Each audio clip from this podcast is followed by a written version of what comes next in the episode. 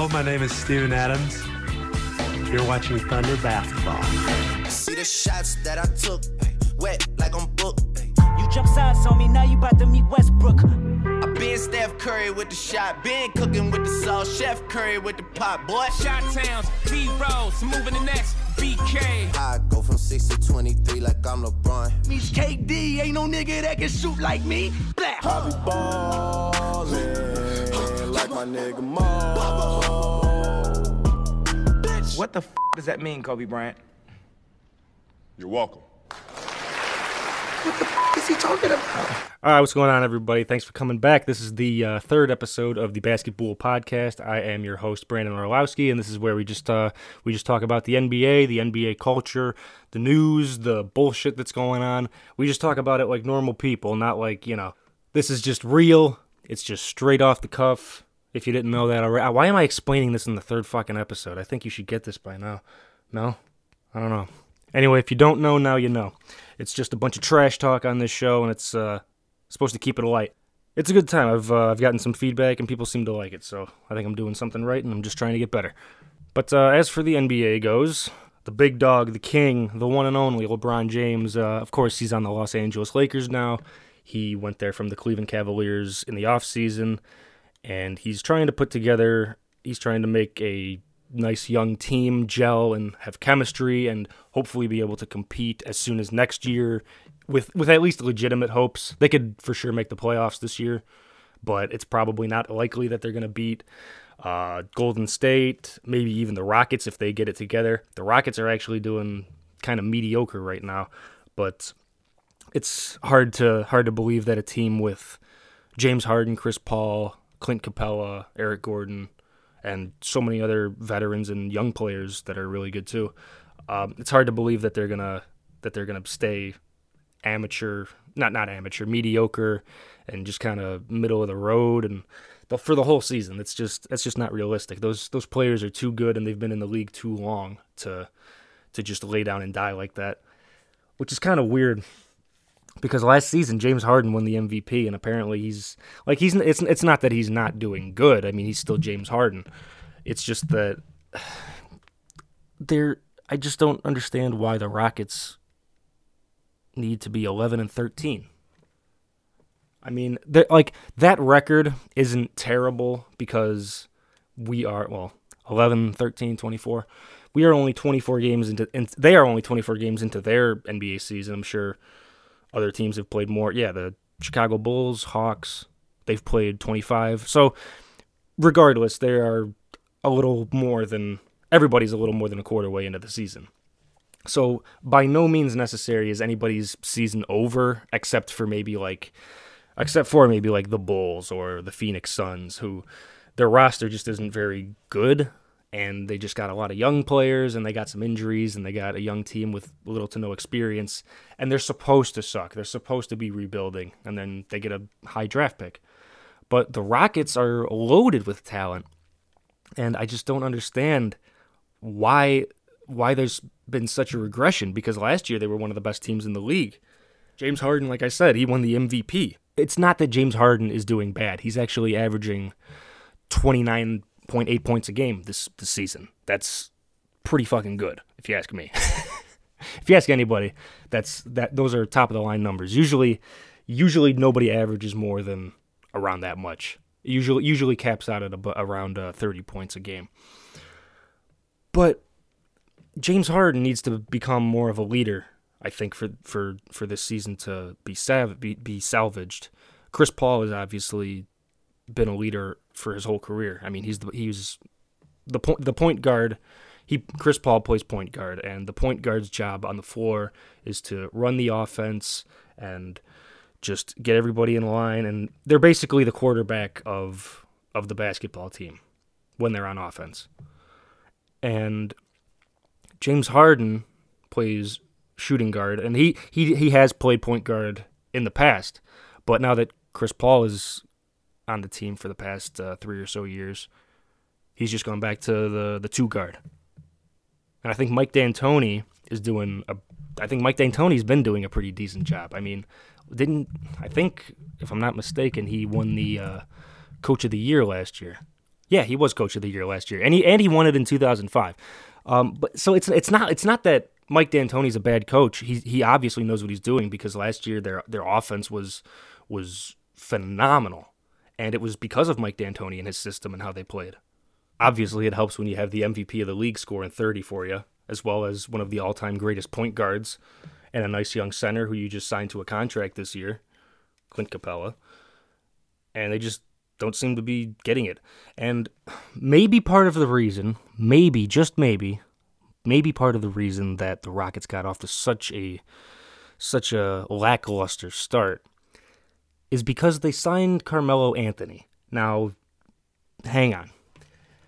Everybody knows Carmelo Anthony at one point was the premier, well, one, definitely one of the premier scorers in the NBA. He was an offensive juggernaut and he could not be stopped. He was phenomenal when he was on the Nuggets and uh, when he was on the Knicks early on, the first couple of years. Um, excuse me. After after his time with the Knicks, he was traded to uh, Oklahoma City, where he couldn't really find uh, find that same rhythm that he had before. Uh, he was starting, he was coming off the bench at times, and he was not happy. He still felt like he was a starter, even though he wasn't putting up the same numbers as he was earlier in his career. And Carmelo has always had that kind of uh, that ego complex. He's always kind of been, in my opinion, a selfish selfish player. Kind of doesn't really care about the the whole team, and and I mean, here's the thing. That's if you play basketball for the money or the financial or the financial longevity that it gives, then that's that's completely fine. If you want to if if that's if that's your focus, if your focus is making as much money as possible and it's not um, making sure that your team is winning championships, then that's your decision and that's completely fine. But the fact that Melo has said in the past that he wants to be a part of a winner and he wants to be on a contender and he wants to win a championship and get that ring that he's always wanted, he's not willing to compromise and come off the bench, uh, for instance, because he's well because he's compared to what he was, he sucks now. Carmelo is not very good anymore. The NBA has has changed the way that it plays the game, and he could probably fit somewhere as a power forward, maybe off the bench, of course, but it just doesn't seem very it just doesn't seem very likely that he's ever going to reach that that point again where he's a dominant player. I think I think the I think the ship has sailed on on Melo, and the ship is starting to sail on Dwyane Wade as well, and obviously Chris Bosh for reasons other than other than basketball cannot play anymore. And I only say that because those were the three players taken, as well as LeBron James in the uh, in the first couple picks of the uh, 2003 draft and LeBron is the only one who is still just cranking it out 15 years later. But that's just the kind of player LeBron is, and he's not normal, so it's not really it's not really fair to compare. Well, anyway, LeBron is reportedly interested in bringing Melo to Los Angeles. I urge you, LeBron, do not do that. I know he's your friend, but Carmelo Anthony cannot be put on that team, and ex- and you can and expect things to work. Now, you can say that the Lakers have Lance Stephenson, they have JaVale McGee, Rondo, they have Lonzo, they have all these characters that have these larger than life egos. If you want to throw LeVar Ball in there too, you can. Um, but they ha- they have all these larger than life personalities, and they really they call it the meme team for a reason. But they they have for the most part been able to gel and play decent basketball. I mean, Rondo is going to do Rondo's going to do his own thing. He's always going to contribute and put up numbers in some way, whether it's scoring or assists or rebounds or steals. He's a true point guard. But I think Melo's MO his whole career has just been um, you know, I'm just I'm just here for myself. I'm here to score. I'm here to score uh, score buckets. I'm going to shoot the ball whenever I think I can make it. And if that means that we lose, then then that means that we lose. But hey, I'm padding my stats and I'm going to the All Star game and I'm getting money. So and that's, like I said, that's fine. That's fine. But you can't say that, but you, but you can't do that and also say that you're for winning and you want to be on a contender and that's all you care about because obviously it's not. And lately, Carmelo's just been a big distraction to whatever team he's been on with the Thunder or the Rockets. I think his time is just up. Time is just up, and he doesn't really realize it, which I understand because he's been playing basketball his whole life, and now, now his skills are diminishing, and this is probably the first time since he was five years old where he he didn't have it. He didn't have it anymore. It happens to everyone. Father Time is undefeated. But if the Lakers do decide to bring him in, uh, Magic Johnson needs to put a um, needs to put a clause in his contract saying that he needs to wear a hoodie the entire time he uh, he plays. Uh, I say that because if you if you do not know, Carmelo Anthony, um, he's known for practicing in hoodies just to build up a sweat and you know i'm not going to explain fitness and all that shit to you but he wears the he wears the hoodie during some practices and the first few times that he did he was killing it in practice and he was like scoring every bucket scoring a bunch of threes. He was unstoppable and this was like a year or two ago. So that's where hoodie Melo came from so as long as he wears the hoodie and just goes gangbusters, then the Lakers can sign him. But other than that, I think I think it's time to I think it's time for either Carmelo to go somewhere and just accept his role because if he goes to the Lakers, he's probably going to want to start if he's on the team with LeBron.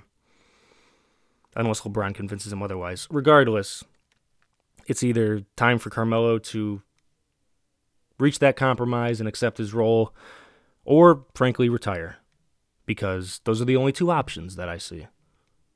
But he has to wear the hoodie, just like Kyrie Irving has to have a buzzed head. so Kyrie Irving is the point guard on the Boston Celtics. He used to be on the Cavaliers with LeBron James.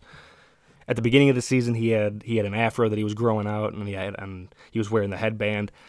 And to start the season with the long hair, he wasn't the Kyrie Irving that we're used to seeing for whatever for whatever reason. Maybe it was just coming back from injury or or what have you. But it's it's kind of it's kind of interesting that uh, some of these players they they change their hair or they wear an accessory or they take an accessory off, and it just like changes their game. It's it's it's you know it's it has nothing to do with their with like oh like they have powers or something but it's just it's it's very it seems to happen a lot. It seems to happen every season and it's you know it's just fun for the fans but when he had the long hair he only averaged 14 points a game and now now that he's got the short buzzed hair he's averaging 25 and he's back to he's back to his normal self.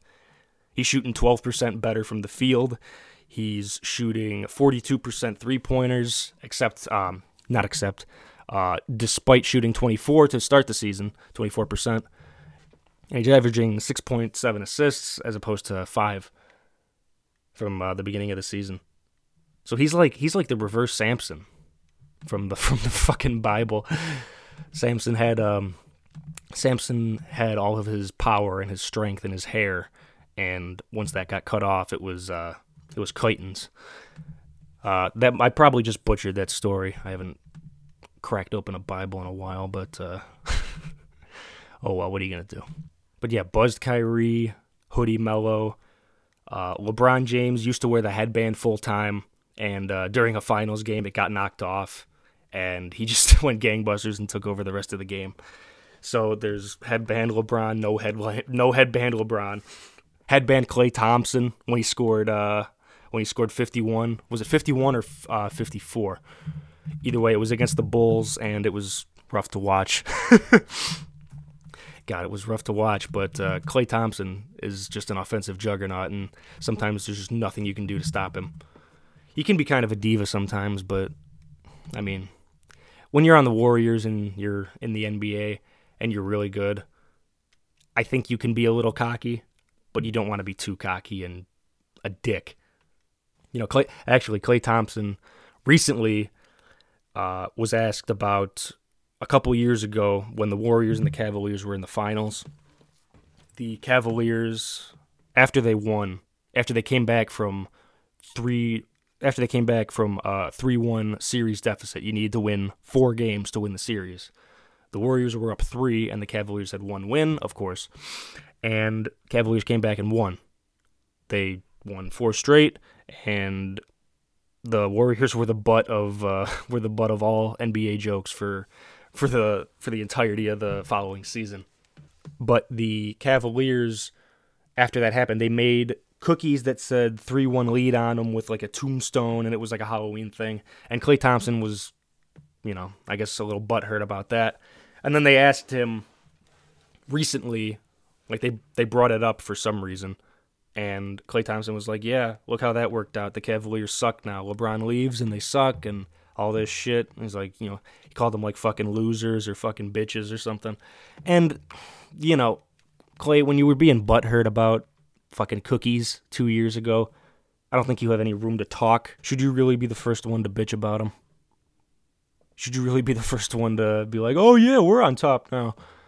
Anyway, uh, one more quick story before we uh, before we wrap this up. Uh, if we have uh, if we have a little more time, uh, I'll bring up a couple more things. But the bit, the last big story uh, yesterday, December sixth, Rudy Gobert. He is the center for the Utah Jazz. He's one of the best players in the league. Definitely one of the best centers. Um, he is a defensive stalwart, and he is seven feet tall. I think he actually might be seven two. Either way, dude's a fucking monster. And yesterday was very it was a very interesting game. Um, he was ejected two minutes and forty seven seconds into the game. That's the fastest ejection in the NBA in the last 15 seasons. Also, he committed a personal foul on the jump ball.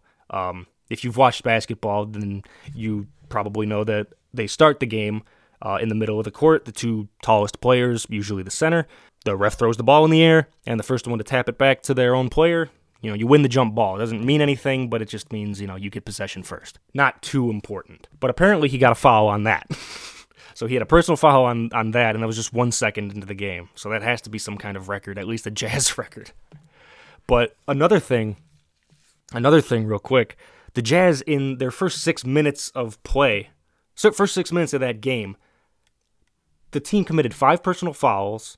They got one technical, and which a technical is, you know, like you curse out a ref or you throw a tantrum or like you kick a ball or something like you know something that causes the flow of the game, I guess, to be interrupted. All in the first six minutes. But the funny thing about what Rudy did, he had just received his second personal foul. And this was in, of course, the first six minutes of the game and the first quarter. And when you're a starter and you get two fouls early on in the game, that pretty much is a guarantee that you're going to be taken out because you are at risk to getting more fouls and fouling out of the game early on. So then the team doesn't have you for the whole rest of the game. If you have, uh, if you get six personal fouls in a game, then that's an automatic ejection not really an ejection. You can still sit on the bench, but either way, you can't play anymore. And Rudy Gobert was a little upset, and he walked over to the uh, scorer's table. There was a cup of water sitting there, and he wound up and slapped it. Now, to me, that is not the biggest deal in the world. NBA players have done far worse things and not even gotten fouled. I think the officiating yesterday was just fucking abhorrent, and that was the reason that he he got the the the first two fouls in the first place, which caused him to be that fucking upset to slap a cup of water, a cup of Gatorade off the off the scorer's desk. There's the NBA the NBA refs you know a lot of people complain about a lot of people complain about the refs and the umpires in every league. Let's be honest. It just seems that in the NBA sometimes they just call a whole lot of just little ticky tack fouls and just bullshit that that you know that that if you're playing on on blacktop or or whatever that nobody would even pay any mind to nobody would be upset everybody would understand. It's just you're just playing the game you're playing tough and that's another criticism about the NBA that a lot of people have nowadays is that it's it's soft and they there's there's no defense. And like and yeah while while some of the, while some of that is true you know you, and you can you can have your own definition for for what soft means. I'm not saying that the league is soft. I think that the league is very exciting.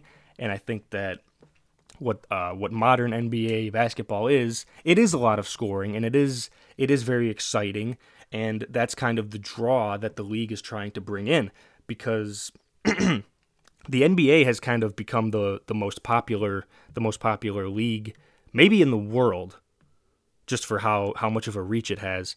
Uh, NBA is huge in China. NBA is big in Europe, even though they have the Euro League. Uh, NBA is big in Mexico. Canada, they have the Toronto Raptors. So the NBA is obviously very global.